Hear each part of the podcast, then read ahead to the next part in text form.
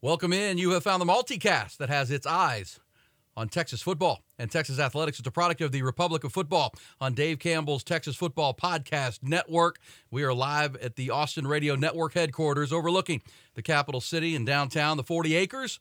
This is episode four of the show and multicast whose content, depth of knowledge, and insights will be unmatched in Longhorn Nation and a staple for those who understand that the winning tradition and pride of the University of Texas will not be entrusted to the timid or the weak. It's straight talk, it's Texas football, and a little bit of basketball uh, this week. He is Mike Craven, a lifelong Austinite, raised inside the Texas football locker room, currently works as a senior writer at Dave Campbell's Texas Football, formerly with the Austin American Statesman and Rivals.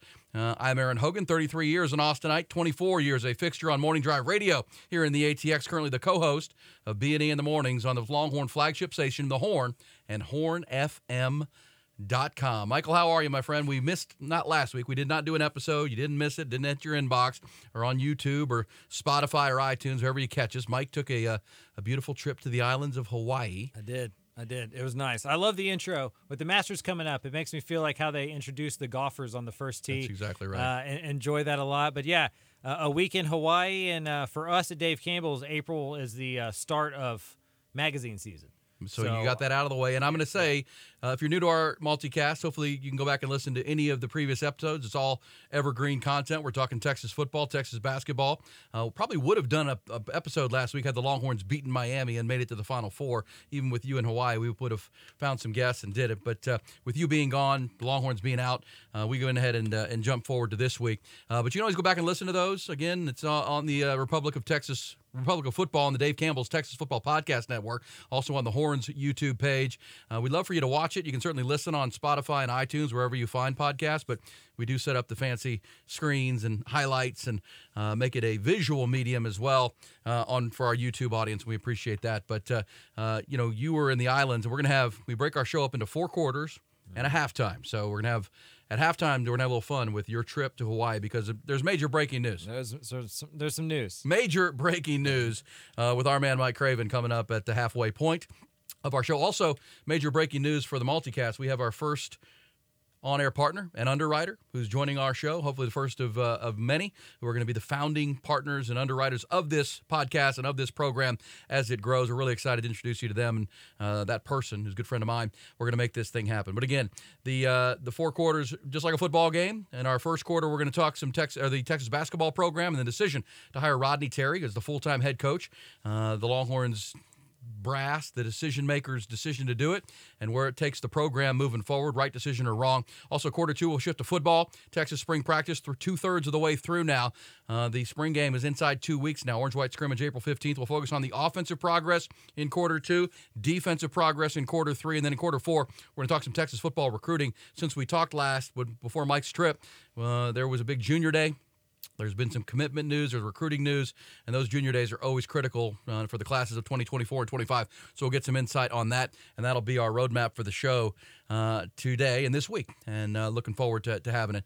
Uh, so, Mike, back back and refreshed, back and feeling good. I mean, uh, we'll get to your details of your Hawaii trip, but got to say, you you weren't stuck to your phone, which you, you took a vacation. I took a real vacation. I, I did not open my computer one time.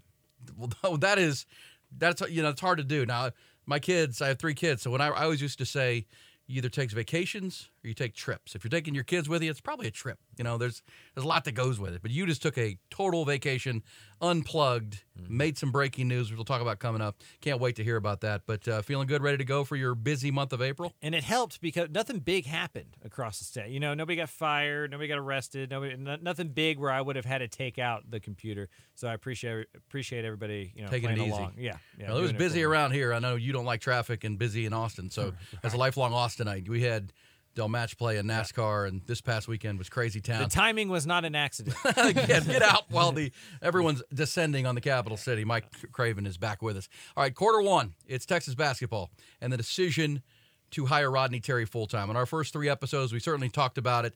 I think you used the words at some point. It's it's kind of a no brainer at this point to that Rodney Terry has earned the job. I will give Chris Del Conte the credit that he did as said, as he has said before, I don't make decisions during the year unless it's forced upon him, like Chris Beard was. They had to make a call on that and uh, waited till the season was over. I would point out that we talked about the, the Bruce Berque situation at, at tennis.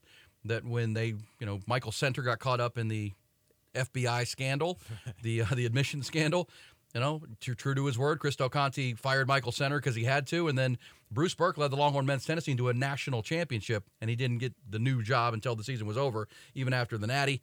And then uh, even Tom Herman. I always think, you know, we talk about Tom Herman that a lot of people think Tom Herman was outie after the Texas OU game and the Sam Ehlinger, Eyes of Texas flap, and all that went on. Completely Quinn Ewers, going. Quinn Ewers decommitted that that weekend. Yes, completely going against the athletic director's wishes and how to handle the Eyes of Texas after games. Uh, a lot of people believe Tom Herman was dead man walking at that point. He waited until not just after the season, after the bowl game, mm-hmm. that Texas won to early January to announce that Tom Herman was not uh, moving forward. So again, for Texas fans, which we go deep inside the program, this is Chris Del Conte's way. Uh, he's going to handle it when the season's over. And I always thought it was a good idea not to disrupt the waters, right? Like I, we felt like he was going to be the head coach. I, I, think if you asked, you pulled people outside, he was going to be the head coach as long as he made the Sweet 16 and there wasn't, you know, an early bounce out. Uh, but why take away that carrot? It, it, felt like the team was playing for Rodney Terry to prove that he deserved the job. You know, why change anything going on there? I enjoyed what Chris Del Conte did, but I, I think ultimately it was a no brainer to hire Rodney Terry. He's 22 and 8 as a head coach uh, really good in the conference, won the Big 12 tournament, led them to the Elite Eight. That's the longest they've gone, you know, since you know TJ Ford was on campus. So he had to be the guy. And if Dylan Disu doesn't get hurt, and maybe even Marcus Carr midway through the fourth quarter or fourth, second half at the Miami game in the Elite Eight in Kansas City, who knows? Who knows? Uh, if they they're still playing and we're you know talking about them in the Final Four, maybe playing tonight. Uh, we're recording on a Monday for the national championship. Um, you know, could be, but uh, yeah, I think you're right too. No brainer. I also found it interesting the week before the Sweet 16 in Kansas City. The report came out from Kirk Bohls and some other places that there were other suitors for Rodney Terry. Penn State wanted to talk to him. California, Texas Tech maybe interested. You know, to me, that's his agent doing his job, making sure. Hey, guess, yeah, yeah, yeah, AD. I think we know we're getting the job, but Let's not go chinchy on the years. Let's not go chinchy on the money. We have some other options out here. That's just an agent doing his job, getting the news out and the word out that he needed. So uh, I think that is uh, uh, the way it went. I agree with you. It was the right thing. And, uh, you know, the press conference last week was just a lot of positive energy. You know, when the coach walks in and the team is all there, every player on the roster, whether they're coming back or leaving, you know, stood up and gave him a standing ovation. Uh, the energy and the Dallas Dodds, who you know very well, came back to be there for the program and for Rodney, uh, who he knows very well. Uh, you know, it was just a, a smooth transition. Uh, a really, you know, as bad as things could have gone with the Chris Beard situation, December into January, the wheels could have come off the season. The program you know, who knows? They made the call, and it landed about as smooth as it could have. Uh, to have the right coach who has a lot of ties to the program, who absolutely wants to be here. The players want him here. It seems like the recruits that are coming want him here. And then Chris Beard lands at Ole Miss. You know, he probably not happy the way it went down, but in the end, you know, his personal life got in the way of his job, and he's out. But he's got a fresh start. He wished Rodney Terry well on a conversation they had when Rodney Terry got the job, and everybody moves forward.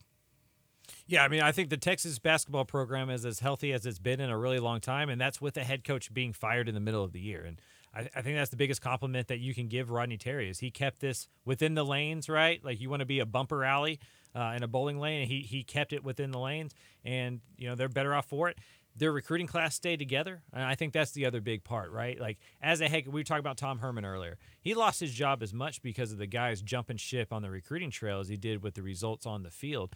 Rodney Terry not only had the results on the court, uh, but he has the results in the recruiting, you know, class, and he's got some real big talent coming in. Mike Craven with the point that when Tom Herman was was on his way out, Quinn Ewers decommitted, ended up at Ohio State, and yeah, the relationships at every level were crumbling for the Tom Brock, Herman. Brockermeyer twins were in yes. that cycle, like, and it just feels like Rodney Terry's connections are stronger than ever. Yeah. And I'll say this eh, for Chris Beard, you know, whatever went on with his personal life, it's a bad situation for him. He's no longer with his ex fiance, and he's moved on. But give him credit because he built a really strong program in a short amount of time. Talent, it wasn't just him, whole staff, but he, he was able to hire you know 45 years of coaching experience, including Rodney Terry, onto his assistant coaching staff and present them division. The fact that the program was built on a solid enough foundation without its leader that it could do what it did, that's pretty uh, pretty strong praise for Chris Beard. I- and the I think- vision he had and the people he was able to bring in. I think the other thing Chris Beard did was he built like real excitement for this team early on, transitioning into the Moody Center and the students and doing his campfire stuff. Like he had really built an environment that carried that team throughout that coaching change and throughout the year. Only one loss at the Moody Center. It became the home court advantage the Longhorns wanted, and it will be moving forward uh, for Rodney Terry. As for Rodney, can we see a little uh, audio with Rodney Terry? This is interesting. He got the job on Tuesday. Uh, he went recruiting. There's the, number one player in the state for the class of 2024. Plays up at Lake da- Lake uh, Highlands, up in the Dallas Metroplex area. Uh, but then he was down at the Final Four in Houston. Everybody goes down to the Final Four. I know Rodney wishes he was coaching in that Final Four with his team, but went down there. And uh, Andy Katz, uh, longtime college basketball reporter. Uh, I don't even know where he's with. He's still the ESPN, the Athletic, wherever Andy Katz is. Uh, this is a pretty nice piece of video. A couple of minute interview with Rodney Terry down in Houston. Now that it's all decided, decided the dust is settled, five year contract. Andy Katz caught up with uh, Rodney Terry to talk about the future of the program. Rodney, I, I've been advocating for this for the entire season. Finally, Chris Del Conte gave you the deal. Five years, you earned it, you deserved it. Uh, now you're the head coach of the University of Texas. It's been a long journey. What are you thinking? You know what? It's a dream come true. Um, a Texas guy through and through. Um, you know, my administration was great with, you know, with me throughout the entire process, and uh, it's a great day to be a Longhorn. Hook 'em. You guys were within a whisker, really, of being here and being in the Final Four. Phenomenal season. Now, it's on you. It's your program. How do you deal with the roster management going forward? Well, I think again our staff's going to do a great job of working with our current players first, uh, and then I think from there, then you start trying to to put a team together and put a roster together around your guys that are going to be returning. Who can return? Well, I mean, we're still working through that process too. I mean, you know, we'll start some meetings early part of next week and start talking about guys' futures. But I know that some guys just they can't. They've run out of time. Um, so who are the who are the main guys that still have time on the clock? Well, guys that still have time on the clock, Tyrese Hunter, you know, Terry Morris, you know, Dylan Mitchell's going to have to, you know, weigh some decisions and things as well. Brock Cunningham will be returning for us next year as well, and, and Dylan Disu still has has uh, has opportunity to come back and, and play for us as well. All right. So you played Miami. Uh, you know some of these teams. Obviously, the old uh, Mount West State, San Diego State, or you know you, you know these schools. How do you assess this Final Four? Who can get out of here? Well, it's going to be a very competitive uh, Final Four. I mean, I know Danny Hurley from the days back when he was at St. Benedict, and he's done a great job in his career in terms of uh, his collegiate coaching as well. And He's got a really good UConn team.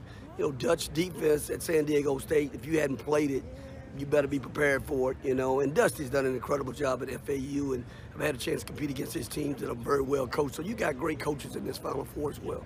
Congratulations again, Roddy. Thanks, Andy. Appreciate you. All right, there's Rodney Terry with Andy Katz here on the Eyes on Texas podcast and multicast. Uh, you know, he kind of short, but he kind of laid out where the roster is. He's going to, you know, two phases now, Mike Craven. You got to figure out your coaching staff.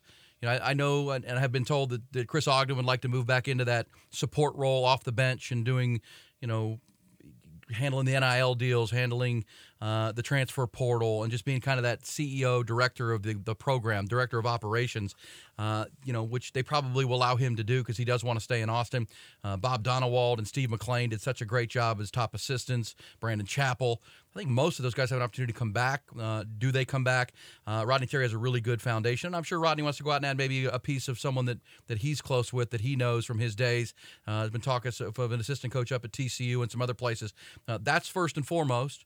And then it's the roster, which in this days and age college basketball, it's forever fluid. It just seems like it's fluid all the way. Who knows who's coming, who's going, who's going to hit the portal, who's going to the NBA. Since we spoke last, really over the weekend, Tyrese Hunter, the point guard, the transfer in from Iowa State, announced he is going to test the waters of the NBA draft. He will not make a final decision or, or lose his eligibility. Uh, you know, Dylan Disu did this last year. You put your name in the in the process. You get to go through the process. Um, probably, I would imagine Tyrese Hunter gets a report of probably not first or second round, which would bring him back, but he'll know what they want him to work on. They'll know where you know where he stands with the NBA, which he. Every all these guys want to play professional basketball, uh, and then but we'll we'll see. He's got until June to make that decision. Rodney Terry would like probably like to know a little sooner what what Tyrese, his starting point guard, most likely was going to do. Uh, I've been told that Dylan Mitchell may make a similar decision and just test it. Just no one thinks Dylan Disu's, or excuse me, Dylan Mitchell's ready to play in the NBA, but you know, where is his game? If you're draftable in the first two rounds, maybe uh, that's a process. And then Dylan Disu's an interesting one, and heartbreaking for Dylan to not be able to play in that final weekend. As we said, who knows? Maybe they're playing for a national championship if Dylan DeSue doesn't uh, suffer a bone bruise his on the top of his foot. Uh, tried to give it a go, but I, I can't think he wants that's how he wants his Texas career to end. Feel that's that feels like that's going to be a Colt McCoy shoulder thing, you know, where that's going to be talked about for like 10, I think it will. 20 years because it really does feel like something left on the table, especially with how Miami played in their Final Four game. It's like Texas was better than that team.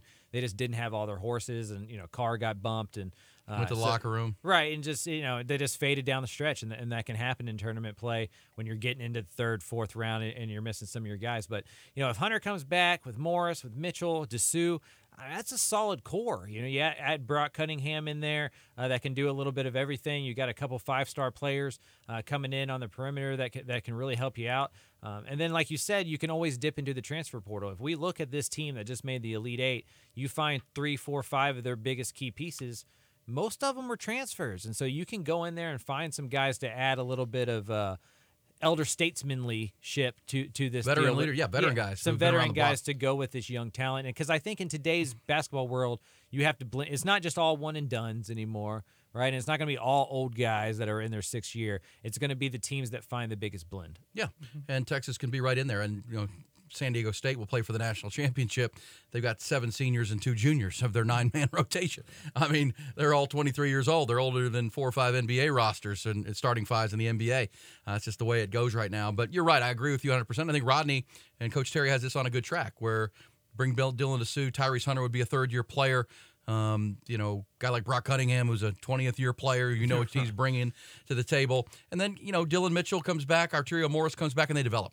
And they play year two as better players, more in the rotation. I know Arterio Morris at times this year was frustrated with his minutes and that he'd get yanked if he made a bad play. Um, but at the same time, Marcus Carr, Sir'Jabari Rice, Tyrese Hunter playing all in the backcourt. Not a lot of minutes. Not a lot of minutes. Next year, you know, provided Tyrese Hunter returns, there'll be a lot of minutes for him. And I think Arterio Morris can be a special player on both ends. I think he can be an elite defensive player with his athleticism, his length, his his body. Uh, and on offense, we saw him shoot it when he got hot, and uh, he can be a developmental player. And the two freshmen, obviously, the five-star kid Ron Holland from Duncanville can be an immediate impact player. Uh, while you were in Hawaii, Mike, they had the ga- the uh, McDonald's All-American game, and he got more rave reviews than anybody for the week of practice. The game itself, maybe he wasn't a star, but the week of practice, NBA scouts were drooling over his ability to get to the rim. I mean, he's 6'8". He looks like Dylan Mitchell, but he's a better ball handler. Uh, he can take it to the rim. He's a physical player to finish, and really a nice player, number one player in the state of Texas from Duncanville. Uh, and then, you know, A.J. Johnson, a point guard from California, Los Angeles, which is interesting when people have asked, can Rodney Terry recruit? And we have this piece of audio. This is interesting. This was also at the Final Four, and there, the beginning of it gets a little clou- cloudy with the uh, the audio. But it's Rodney Terry and a group of guys talking, and you know he's trying to make the case that hey, just because Chris Beard's not here, we built this roster. We as a staff, I recruited personally three of the starters on this team. So let's not worry that the, the sky is falling on the recruiting trail. Here's Rodney Terry uh, defending his uh, his credentials when it comes to uh, attracting the best talent. You know, Chris is a great coach, and again, I, someone I respected for over 20 years in the business. But, but again, Chris didn't put this roster together by himself. We Oh, put absolutely this, we not. put this Absolutely. roster. Tell him again, and RT. Tell him gonna you, again. Hey, I, I recruited three starters. Tell him again now. So, you know, I don't. I'm not one to pat myself on the back, but you know, heck, we we got in the trenches. and got There you go. You Yeah, ain't got to do that. yeah, yeah, Don't yeah, disrespect you either now. Don't damn disrespect you either now. They ain't do that by himself. We put this roster together, man. I recruited, I recruited three starters on this roster here, so let's don't get it twisted. But no, All right now. hey, you know what? Uh, you know, it's a team effort. It's always a team effort. You know, in terms of putting a roster together. I've been at Texas basketball. You know, when we've had the highest of highs. I mean, you could go back to the best five seasons in in, in Texas basketball, and I've been a part of them. Uh, the entire time. So I know the landscape. I know what it takes to be successful at this university. And, uh, you know, we're going to roll our sleeves up and, and get after it. You know, we're going to try to get the best guys, you know, not only in the, in the state of Texas, but also around the country and, you know, internationally to come in and, and represent the university the right way, both on and off the court. But uh, it'll be a group, you know, it'll be a team effort in terms of putting a really good roster Sure. together. But, you know, we're here for no other reason to try to win a national championship. Do you? All right, so uh, there's Rodney Terry. Obviously, bristling a little bit at the suggestion he's not a good recruiter. He recruited for Rick Barnes most of the best players on the Rick Barnes rosters while he was here. I mean, his credentials are for recruiting. One of the reasons Chris Beard wanted to bring him to Austin was to recruit and bring in you know top players. And as he just said, three of the starters: Sir'Jabari Rice, Marcus Carr, um, you know Timmy Allen. These were guys he was the lead recruiter on. They were the guts of the foot, uh, the basketball team this year. So he can recruit. He's got these two freshmen that are coming in that are five stars, and, and as we said, already in a good place with the number one player in the state of Texas for 2024. Um, get out of the Metroplex. So we'll certainly follow that. Uh, but all in all, you said I think uh, the, the the more most succinct way of saying it. The Texas basketball program is as healthy it's been in a long time, even amidst a coaching change in the middle of the season. Yeah, I mean, it's just amazing. Like, Yeah. it's, it's amazing that these are the conversations we're having, and not like who are they bringing in to fix this thing, and, and look at all the momentum that was that was killed by this deal, and and for Texas to be where they're at right now, for all the feel good off the field, on the court, all that kind of stuff, is just a testament to Rodney Terry and that staff, and, and I'm glad that he was able to kind of to get that job and to get the five years. I thought maybe it would be a be a smaller contract, a less year contract, but I think one of the reasons you know we were talking about the Kirk Bohls story earlier. Some of that's the school too. They want people to know that their coaches want it. Yeah, for sure. You know, and so like I, I think it's one of those deals where he would have been able to land somewhere really good, and I'm glad that Texas just went with Interesting the angle hire. too. Yeah, for sure to get it out there that hey, we weren't bidding against just ourselves here. We we needed to keep him. And uh, you know, Chris Del Conte at the press conference last Tuesday called it the, or maybe it was Jay Hartzell, the president, the longest job interview ever because really, you know, as of December the 12th with the Rice game, he was on the clock and they were watching. And Chris Del Conte was watching how the players interacted with him, how he interacted with the players. what odds would I, you have taken that Rodney Terry would have gotten the job back then? Like if I asked Uh, you December 15th, Five percent. right, exactly, and for them to go win the Big 12 and to get to the Elite Eight, and the, like it's just it's it was a Well, let me say, I, you know what? In, in, in, a, in a moment of thought, I would have higher than that. Only that I knew the roster was really good. So it's one of those things. If they stay healthy and they stay together, and don't let the distraction get in the way, they can be a good team. I just always worry about Texas making the smart. You know, like it's not a splash hire. Yeah, they're going to want the, the boosters, wor- of right, course, get you involved, and they want about Jay Wright, and they want, uh, you know, gosh, Eric Musselman. Well, once he ripped his shirt off, that was Yeah, it it for was him. off. He's out. He's no longer our. you can't rip your shirt off at Texas. You're, you're, you're Tom Herman headbutting people Right, all of a yeah, sudden. You're yeah, out. Brett Bielema or whatever. yes, you're no longer on the list. Uh, you know who is the president? How you're Howard Dean now. Exactly. You can't be the president. Uh, but yeah, you can't rip your shirt off.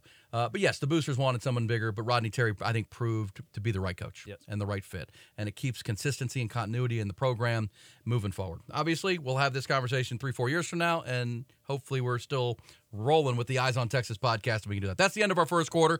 Texas basketball chatter. We'll keep you posted in upcoming editions of the podcast of what Rodney Terry, what Rodney Terry's doing. Obviously, it's a he- heavy football podcast, but uh, that's too big of a story and uh, development not to address.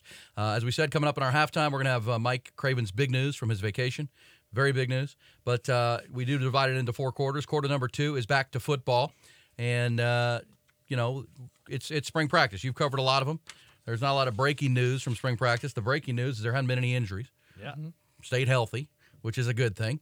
Um, but let's let's in our second quarter, let's get into the offensive side. I wanted to play this sound from Sark and, and riff on it for a minute. Uh, Quinn Ewers is the focus. Quinn Ewers is the conversation. Uh, Arch Manning obviously was the conversation of recruiting, but for this team to reach the ceiling that fans and we believe it can reach, Quinn Ewers has to be better than he was last year.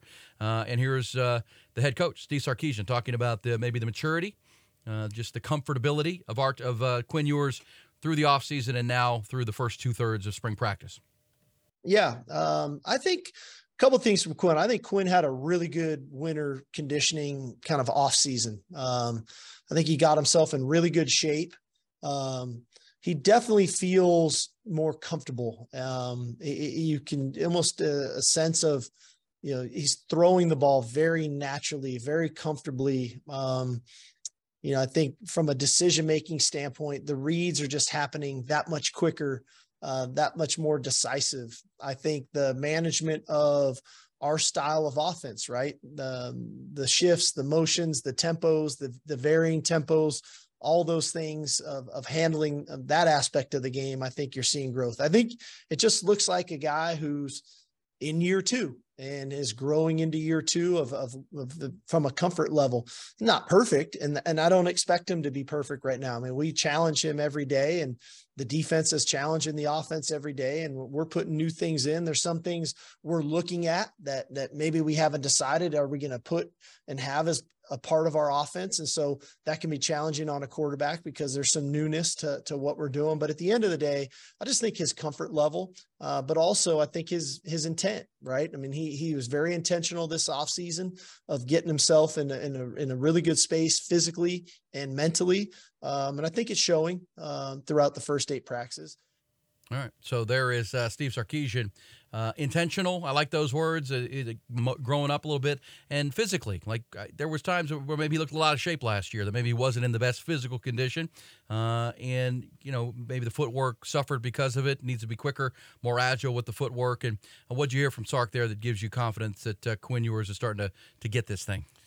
You talk to a lot of coaches, and they'll tell you the best thing that can happen to a football player is a birthday you know, because you just you grow up. We're talking about kids. You know, like it's easy to start thinking these five star can't miss prospects as like grown adults already. That they're just ready made. And he could just throw a football really well, but he had some maturing to do. You know, he he didn't go to his senior year of high school. His junior year, he was injured for most of it.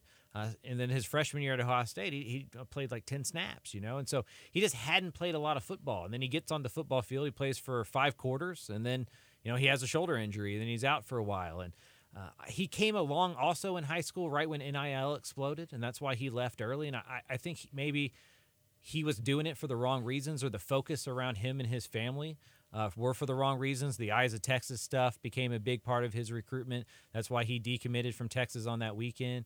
Um, the NIL stuff is why he skipped his senior year uh, of high school. And so I think he's a kid now who has gone, well, if I don't start playing better, the real money on the other side's not going to be there. And so I think he's going to have to grow up and know that that room is getting better and better, and he's got a lot in front of him this year.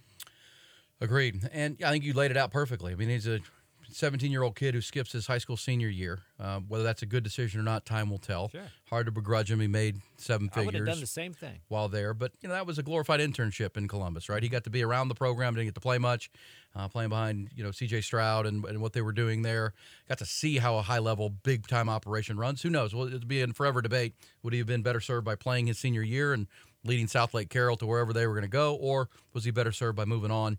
No, we'll never know. But yeah, you're right. He drops back in here again, and Texas has another young quarterback that's got to learn on the job. He gets hurt, and uh, he looked like a, a, guy who hadn't played a lot of football, as you said. He looked at times when he could just stand in the pocket and fling it, looked great. When he had to make some moves and think about it a little for a second, he looked shaky. Uh, and you know, that's that's that's the evolution. Uh, you were around it, and I've been doing this uh, long enough to remember when fans were calling our talk show wanting Vince Young to be moved to wide receiver because he was struggling to be a quarterback early uh, out of Madison, even though he was the number one recruit in the nation, much like Quinn Ewers was. And oh, we've got Chance Mock moving to receiver. He's never going to make it at quarterback. Okay, well, he turned out to be pretty good. So let's tap the brakes. Let's be patient. And uh, Steve Sarkisian's track record of developing good quarterbacks. And let's also say he's not going to be perfect this year. He's not going to not make mistakes. And let's not do the rush to judgment to put Arch Manning right on the field because he's a young quarterback who's inexperienced. That's what Texas has. They have three. It's probably the most talented quarterback room they've had in more than a decade. But you have three really young, inexperienced quarterbacks. Quinn Ewers is the most experienced. Then it's Arch Manning, and then it's Maalik Murphy. So talent, yes. Experience, no. Yeah, and you know Murphy's had his own injury stuff where he hasn't played football in a long time with the way California right. dealt with COVID and all that kind of stuff. And so, yeah, I mean they've played ten combined college football games, you know, between the three of them. And so uh, the talent is unquestioned. Uh, what they can do with that talent is a big question. And for Texas, when you have so much coming back everywhere else, it does li- lend itself to being a lot. Not that the Texas quarterback position wasn't going to be filled with pressure, but when 10 of your starters come back and your offensive line looks the way it does, and the wide receiver core looks the way it does, and the tight end's who he is, and the running backs are there, it does feel like the quarterback and how well he or he plays or doesn't play is going to dictate what the season is. Yeah, the ceiling of it, most likely, because we'll get it to it in our third quarter. The defense getting getting the better of the offense in the spring so far, which is typically the case. Uh, but that defense has a chance to be really deep and really good. Uh, we'll talk about some of that side of the ball. But yeah, the offense. Let's hear from Sark again on uh, he was asked point blank who, who has really stood out to you through the first two thirds of camp. Uh, they had a big scrimmage this past Saturday. Who's really showing up uh, on a consistent basis? And here was Sarky. He cited two or three players who uh, have caught his eye. Um, I think one guy that stands out to me right now is Kitan Crawford, um, who um, w- tremendous special teams player for us a year ago. Um, you know, I, I, think he was Big 12 special teams player of the year. This guy was fantastic. Uh, he's playing really well at safety for us right now. He's communicating at a high level. He's making plays on the ball. He's playing fast. Um, he's definitely maturing. Um, so he's he's one guy that definitely stands out to me. Um, another guy, another guy to me that that kind of stands out are two guys that are in a healthy competition. I think DJ Campbell and Cam Williams. Uh, they're both working hard on the offensive line and, and showing some positive things there. Um, and then I, I, would say the the the last guy that that makes sense to me that um, has definitely shown up. A guy who wasn't a frontline starter for us a year ago, but I think is kind of assuming that role of that guy has been Byron Murphy uh, on the defensive line. Uh, he he's been a force uh, here early on in spring that uh, you feel his presence, and he's tough to block. He um, he creates a lot of negative plays, and, and uh, is really strong at the point of attack. All right, uh, Mike Craven. There is. Uh, we'll get to Kitan Crawford, and we're going to get to uh, Byron Murphy because we're going to focus on safeties in the interior D line in our third quarter on the defensive side. But he mentioned two interior offensive linemen, or even outside linemen, uh, with Cam Williams and DJ Campbell. You follow those guys on the recruiting trail. Let's start with the conversation with this uh, in our second quarter on the offensive line. I think we can safely feel comfortable to say you have three starters that are going to be hard to beat out right now. Uh, you know, Kelvin Banks is going to play left tackle as a sophomore on his way to the NFL if he stays on this trajectory. Christian Jones came back for another year. He's going to start at right tackle and anchor that position. And then Jake Majors started a lot of football games here. He's likely to be your center. I know Kyle Flood likes bigger humans, but you know this is your most experienced player at a critical position on your O line. That leaves two spots. That leaves left guard and right guard. Uh, a, do you agree with my assessment of those three spots? And give me your breakdown of left guard, right guard, that's where I think the real competition will be through the end of spring, through the summer, and into fall. Again, I, this is a great conversation to be having because it means a good thing for tech. Like the fact that we're we have three offensive linemen that we can pencil in, and there's you know four guards that can compete for two spots is a place Texas hasn't been in a while. I agree that those three guys are pretty are going to be hard to beat. I mean, Kelvin Banks made the best offensive lineman in the Big 12. Uh, Christian Jones, excellent, played a lot of football. Uh, Jake Majors, as you said, just a smart kid. That's he's not going to get off the field. Like he's not going to be beaten out. And so, uh, for me, Cole Hutson coming back after the spring. You know, what does Hayden Conner uh, look like with another year? I think those guys played really well last year. You know, but DJ Campbell was the number one ranked you know interior recruit for a reason. Like the kid can really play football. I'd imagine in his second year, he's only getting better, and he's getting a lot of snaps this spring that's going to help him out. And then Cam Williams was always an interesting one because anybody who watched him, I mean, he he blocks out the sun. Like he's a he's a big big human around other big at humans. Duncanville, right? Yes, at Duncanville. You like, watch him in the state title games in the playoffs. He just jumps off the. Well, look at that guy. Looks like and, a mountain. and that I mean, he's he's on the field with Dunk. Is Duncanville versus North Shore? So it's like 19 of the 22 kids have Division One offers, and if like anybody who never watched football can is like, who is that guy? I mean, he's he's just that big of a human. Uh, if he can play guard, if he can if he can do both, where he can be a backup right tackle and also compete at guard. I mean, Texas is all of a sudden at a seven, eight man rotation on the offensive line. That's all you can ask for. They haven't had that in a long time. I A think every, Texas fan knows that. And then you pronounce the kid Neto's last name for me. I can't do it either. All right, Neto is there, and Malik Agbo. Those are two guys that are competing. They're future guys.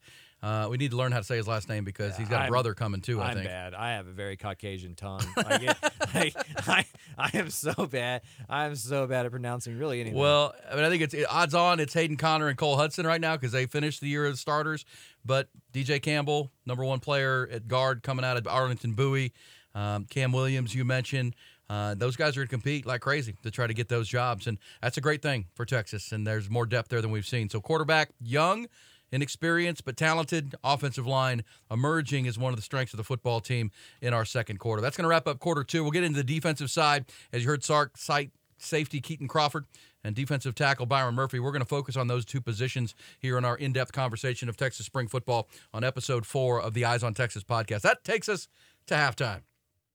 All right, very excited here at our halftime. And I can tell you, coming up as we get closer to the football season, we're going to be adding some new features at our halftime segment that you're going to really, really like. We're excited about that. But here during the spring, it's just a, a time to take a pause, take a drink of water, and get ready. But do want to start with this by saying that we have found and come, come partnered with our first multicast Eyes on Texas podcast on air partner and underwriter. which we're always looking to find. We really only want a few. We don't want this to be like a NASCAR and cluttered with sponsorships. We would like to keep it to some founding partners, and they're going to grow with us. And one of those is a good friend of mine, Carlos Carrion, the Texas mortgage guy. And Carlos is born and raised here in Austin, Texas. He's an avid Longhorn fan. He, like me, graduated from St. Edwards a little bit later than I did. Uh, he's younger than me, but he's got seven years in the mortgage industry. And he's not just here to provide you a quote for a mortgage or a refi, he's here to help you solve problems uh, and really strategize on the most important financial decisions that you'll make uh, for a new home and a mortgage, or certainly for a refinance of some kind. He can currently, they're closing loans in 15 days at TexasMortgageGuy.com. Uh, great communication, fast response times, not one of these things where you can't get a hold of him. Uh, none of that. It's Carlos Carrion. Find Carlos at Carlos at thetexasmortgageguy.com. That's thetexasmortgageguy.com. We'll get a banner ad up here running as we go, but there's also a website, thetexasmortgageguy.com. You can find Carlos on Instagram, Facebook page at the Texas Mortgage Guy as well. Carlos Carrion, the Texas Mortgage Guy, huge Longhorn fan. If you want to do business with a great person who's upstanding, gonna gonna take care of you, for that huge decision. Uh, do it with my good buddy Carlos. You will not go wrong, I promise you.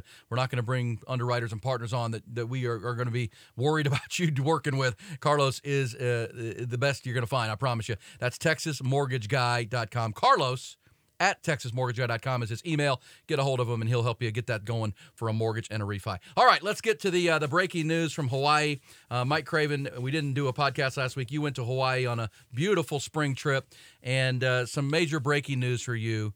Uh, go ahead and let us know what went on. Yeah, so I got engaged. You know, I did. I did that. Tied up, baby. I did that. Locked thing. it down. If you're wondering why, she's up on the screen right now. Uh, There you go. Look out- at this, out- Nolan. Good out- job. Outkicks the coverage uh, You said you met her down by the, when you were working at the Statesman at the Taco yeah, she Plus. works at she works at Tex Dot. Uh, I worked at the Statesman at the time. Our offices were in the same parking lot, and there's a, a place there called Taco Joint, which I love. I love that place. There's a couple locations in Austin. Uh, figured out her taco order. My dog's name is Taco. I kind of worked that into the to the line as well. And uh, yeah, so about two years of pandemic relationship. You know, we met met in the pandemic, so we had nothing to do but hang out with each other. uh, so that worked out well for me. Probably not so well for her, but yeah. When you ask her, I asked her in Kauai, and and I did it. You may Hold on, I want to hear how you did it. Tell her me her name. Uh, her name is Hannah. Hannah. Okay. Okay, Now I, I need to hear the layout of how you did it because you did it the right way. right. I mean, look at the view of that. Look That- at the view. Exactly. So You did it we la- romantically. we just landed. you two. We landed on Sunday, right? And my my thought was I'm going to do it early. That She way has it no sets idea. the tone. And she had no idea. That way it sets the tone for the rest. You know, she can't get mad at me on Thursday if she's been in, you know, proposed to on Monday, right? Like it was going to make the vacation even better for me. So Monday morning, she's a hiker. Uh, so Monday morning, we got up at like 5:30 in the morning because we were still used to our time. Okay, got before up you continue, I don't want to interrupt, but I want to. I I'm getting the picture here that you did this right. Unlike this guy, I don't know if you saw this while you were gone. Here's a guy at opening night of the Dodgers game. They're playing the Diamondbacks. I'm thinking this is not the way Not to the get way. engaged. Can we see some of this here on the Eyes on Texas pod? All right, so he runs out to center field.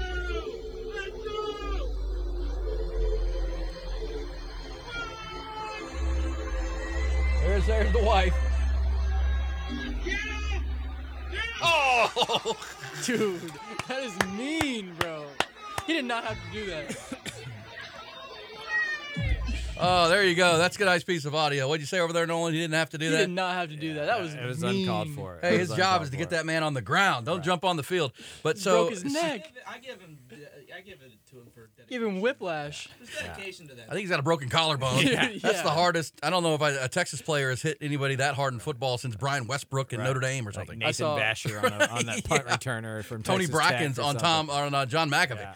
Back in the day. But Mike Craven, d- just have some fun with that. You didn't. You did a better job. Yeah, I did a better job. There was nobody up there. I mean, that was like right at sunrise. That's six thirty in the morning, right there. We got to the top of that canyon, and in Kauai, it's got the uh, Grand Canyon of the Pacific and Wam- Waimea Canyon.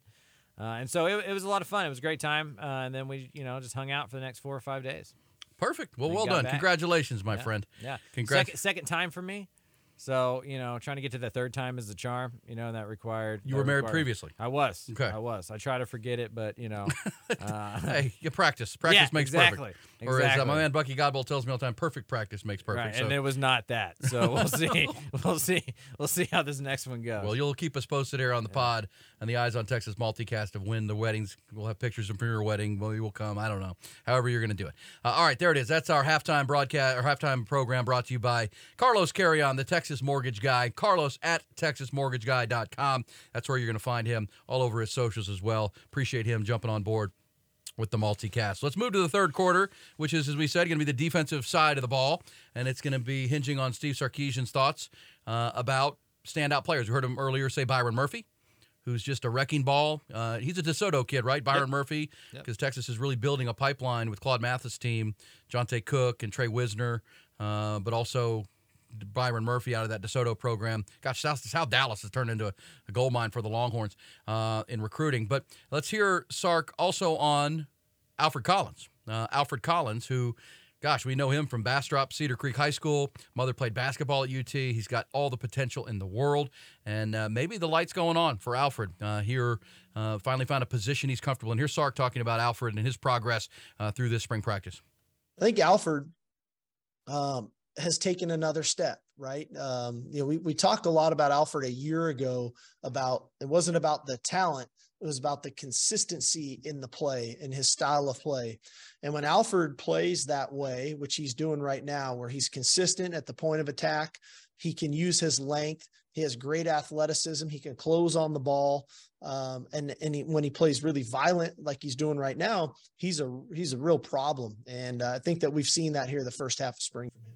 Real problem. Uh, and that's, you know, uh, uh, let's focus on the interior D line. You know, right now, Keondre Coburn and Moro Ojomo are off to the NFL. Uh, they're going to, you know, be drafted in April, whether whether it's Friday or Saturday, probably Saturday for both of those guys. Uh, but you have Byron Murphy, who's Sark cited as a guy who's really emerging as a consistent every down player for them on the interior. Uh, T'Vondre Sweat came back.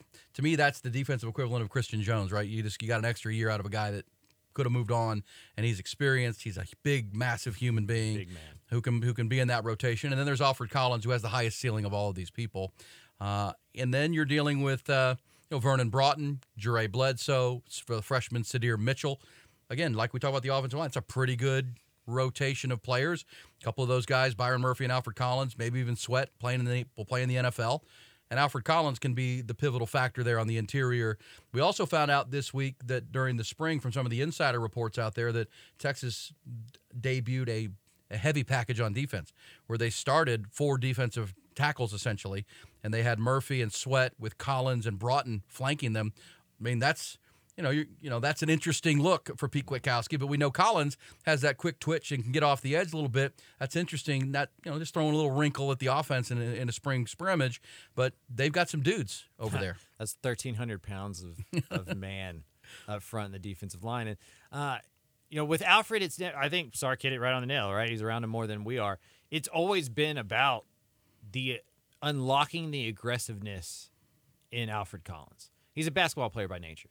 His mom played basketball. He wanted to be a basketball player. Never really thought about playing football. He just got so big, and he was so good at it and dominant at Bastrop Cedar Creek um, that you know he, it became his route. You know he was going to be being a six six, you know, post player It's not very big, right? Being a six six defensive tackle, you can do a lot. You do a lot of things long there, arms. right? Twenty two size foot or whatever. Like you can do, you can do a lot of stuff there. So it was always about his potential, uh, but it was about his mentality, you know. And not everybody's built for that. And it sounds like he's becoming more and more aggressive, more and more violent, as Sark said. And if he can unlock that, if he can untap that, just within the lines, you don't have to be a monster everywhere.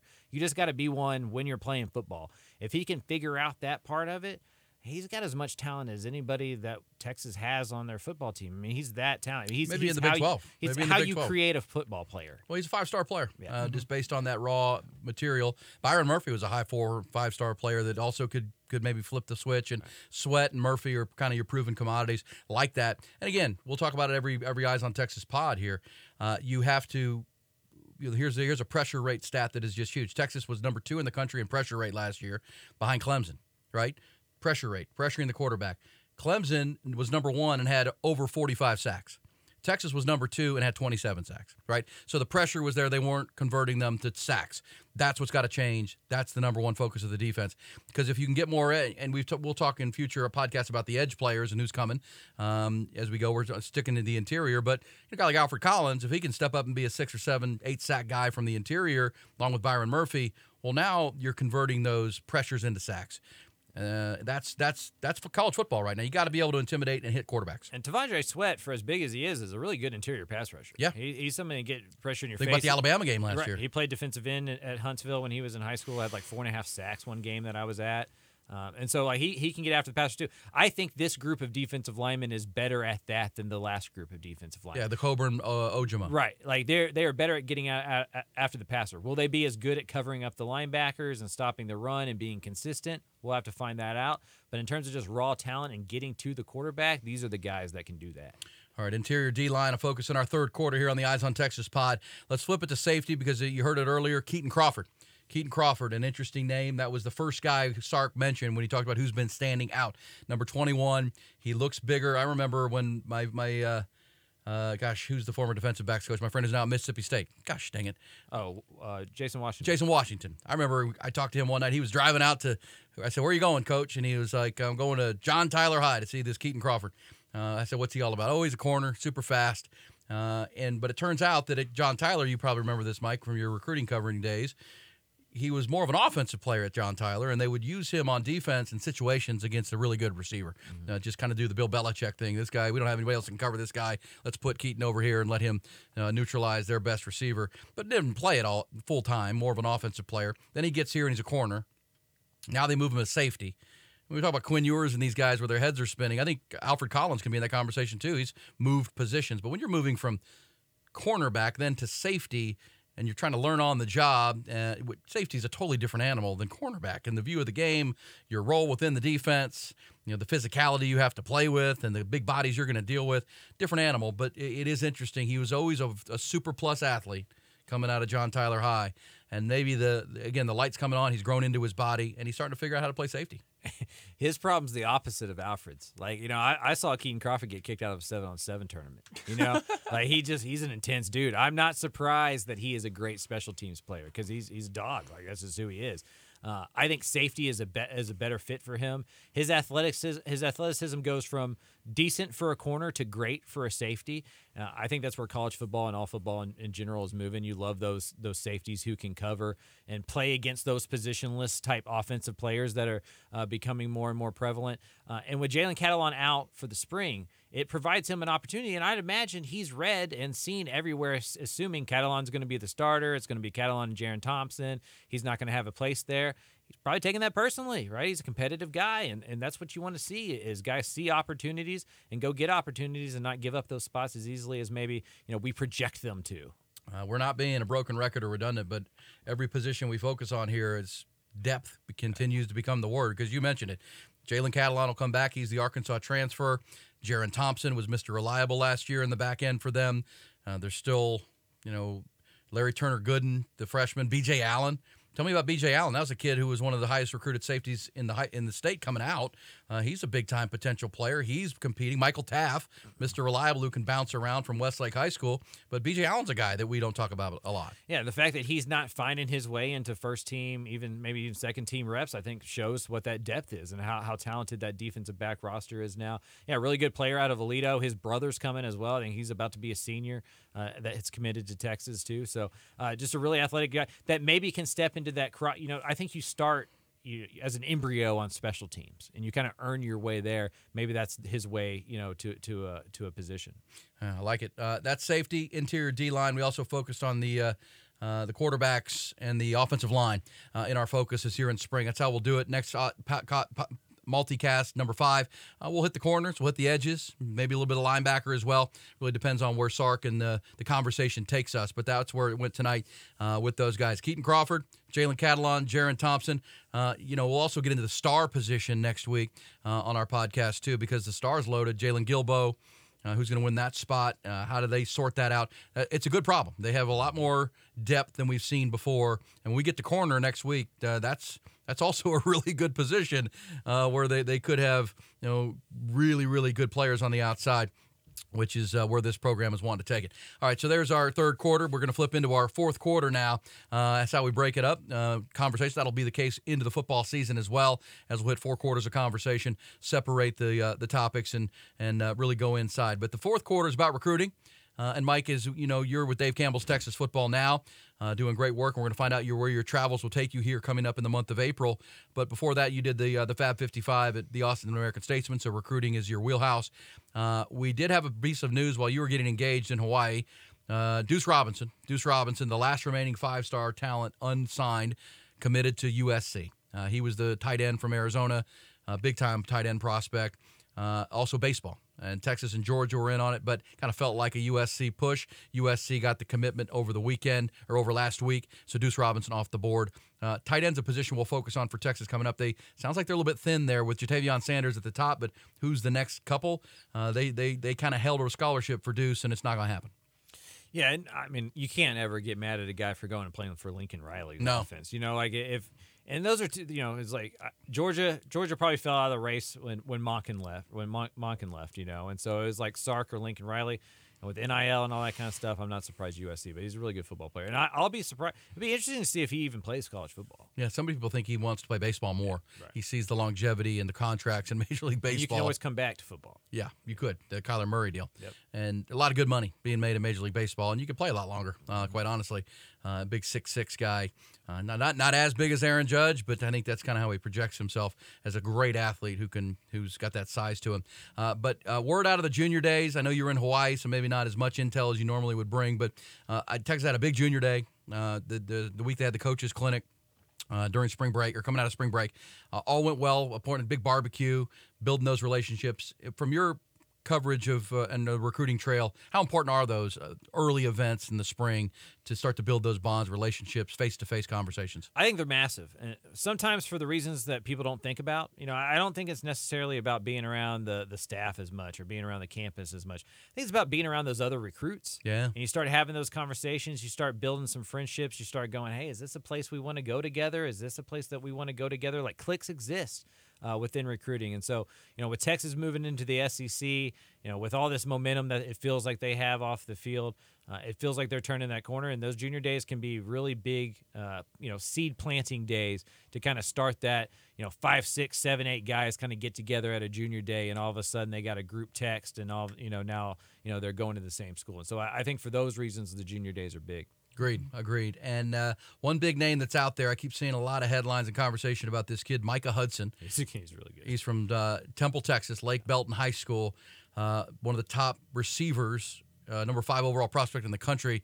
What are we hearing on Micah Hudson? He's a kid that everybody wants. Yeah, I mean, think Garrett Wilson. Like that's that's who Micah Hudson is. About the same size, same speed. Like Spider Man catches every single thing that that he touches. Um, you know, I, I think the the under the dark horse there is Texas Tech. Interesting. Uh, you know, Texas Tech's really in the mix. You know, Zach Kittley, that offensive coordinator there, throws the ball all over the yard. I mean, that's an old school air raid. Throw the ball 500 times a year. Uh, and, and Texas Tech's got more NIL money than people think. You know, Cody Campbell, some of those guys. Exactly. You know, they get 25,000 already a person, you know, per per player. Uh, there for the the Matador Club, so they're they're a real player in it. Uh, but he's going to be a guy that takes it down to the stretch, and he's going to have any choice of any school that he wants to. I would imagine Ohio State, Texas, uh, Texas Tech end up being, you know, the three mostly in the mix. And right now, Ohio State's wide receiver you. You know, so why Ohio State's always going to be in the mix there. I think Texas, for obvious reasons, in the mix, but I don't don't don't think Texas Tech is just lip service. He's really thinking about it being yeah, out there. Texas, Alabama, Oklahoma, Ohio State. You mentioned Texas Tech is in there, six foot one eighty five, kind of the same size as Garrett Wilson, but just springy legs and uh, great hands great uh, with the ball in the air at the high point. Good basketball and of course, player. Yeah, well, much like Garrett Wilson was yep. at Lake Travis. Yep. And Texas, of course, hired new wide receivers coach Chris Jackson. Uh, he's in the mix and uh, reports that his connection with Hudson, it's one of the guys he's keeping a a lot of conversation with. Uh, that's that's the kind of guy because he of course came from the NFL and the Jacksonville Jaguars. Uh, can sell the the NFL experience a little bit uh, on that recruiting trail. We will have a recruiting segment every week on the Eyes on Texas podcast as the news develops. Uh, that will be absolutely the uh, a rock and a, and a solid thing we will do each and every week here on the Eyes of Texas Pod. Also, so here in the month of April, Mike, uh, to wrap things up here in our fourth quarter of episode number four, and congratulations again on the it, the the pending nuptials Yes, for you. Thank you. Thank But um, you've got a real job. Uh, I have a real job. You can hear me every morning on uh, B and E on the Horn uh, here in Austin, Texas. Uh, but you have Dave Campbell's Texas Football, where you have to write stories and stuff, right? So, uh, in the month of April, everybody's in spring practice. You're going to be traveling all over the state and uh, writing stories about Texas spring fa- practice. What's your itinerary? It starts tonight. I, after this is over, I, I drive to Houston. I go to Rice, Houston, uh, and then UTSA this week. So three stops this week. Going to do UTEP over the phone. Don't think I have the time to get out to El Paso this time around. Uh, and then next week it's TCU on a Monday, North Texas on a Tuesday, SMU on a Wednesday, Baylor on a Thursday. You know, after that it's Texas, Texas A&M. So I try to go. You know, we got 13 FBS schools in the state. I try to stop at each of them. Like I said, may not get to UTEP uh, this spring, but uh, it's a lot of fun. You kind of, you know, you get a one-on-one with the head coach, which is nice. Talk to some coordinators, talk to some players. You know, get in those buildings. Because one the one thing about being in my position or being like a kind of a, a senior writer or somebody, who's, you're never there enough, right? Like you're not a beat writer. You're not there every single day. So the more opportunities you have to kind of go get in front of everybody, uh, the better it is, and it makes for a better magazine. And that's kind of what we're doing in April and May at Dave Campbell's. Can't wait to read them. And uh, obviously, we hope as we wrap up our spring practice coverage after the spring game and then beyond, we'd like to do a an every week feature on an opponent for the Longhorns in the you know the upcoming season, how their spring went. Have have coaches conversations here on the big screen behind me.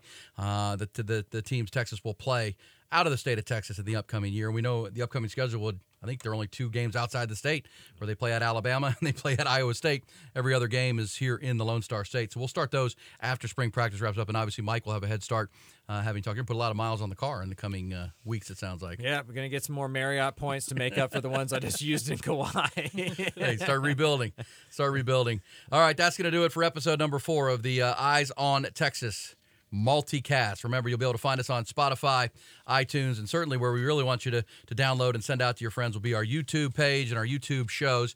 We know that's why we have all the highlights. And Nolan Hogan, our producer, our digital producer, does a great job of bringing you those. So we have Sark audio. We've got uh, pictures of Mike's fiance now. We got Hawaii. We got all kinds of cool stuff, and you got to watch that to see it. Uh, but all you got to do is go to YouTube. You'll find it uh, at the Republic of Football, and then Dave Campbell's Football Podcast. Also, HornFM.com. The Horn page on YouTube will have it as well. Uh, we're live from the Austin Radio Network here in Austin, Texas. He is Mike Craven.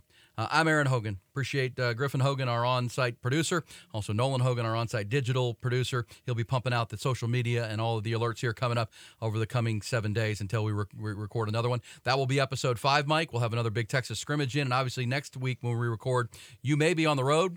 We may have you up there on a Zoom call behind me, but we will get the details and we'll have to be previewing, not have to, we're looking forward to previewing the spring game, which will be coming up the following Saturday. Uh, have a wonderful Easter. It's Easter weekend. Uh, Good Friday on uh, Friday, uh, Easter on Sunday. Celebrate that with your family. It's also Masters weekend, looking like a rainy one. Do you have a, an, are you a golf fan? You have an odds pick for the Masters? Anybody jump out? My money's on uh, Jon Rahm, I think. Jon Rahm. Yeah. Uh, Scotty Scheffler goes in as confident as any defending champ we've seen in a long, long time in Augusta. Jordan Spieth's playing well. Rory. Give me Rory. Yeah, I'm going to put Rory McIlroy out there as a name. The way I watched him here in Austin at the Dell Match Play, putting was better, and if he can putt, he can bomb it straighter than anybody. Uh, the little Northern Ir- Have you Irishman. been out there? I have. It's I have. great. It's like it really, It's fun. It's an, it's an incredible. But it's hard to doubt Scotty Scheffler after being out there to see him because he played. You know, he won the Players. He won in Phoenix. He played all the way into the Final Four. And if he makes a five foot putt on the second playoff hole, he beats Sam Burns and probably wins the Dell Technologies match play again. No one playing better in the world right now than Scotty Scheffler, the lifetime Longhorn. Jordan Spieth, of course, looking for. He hadn't won a green jacket since in eight years now. Done- done- time flies. wild. Time flies. Amazing. Uh, it's uh, 2016 when Jordan went on that incredible run. It's now 2023. Uh, so, but rain in the forecast at Augusta, not rain here for Texas football. All right, that's the Eyes on Texas podcast. I want to thank our friend Carlos Carrion, the Texas mortgage guy, uh, for our becoming our first partner and underwriter. Find him, uh, Carlos, at Texas TXMortgageGuy.com and the website there. Mike, thanks. Safe travels. We'll check in with you next week. Appreciate it. See you then.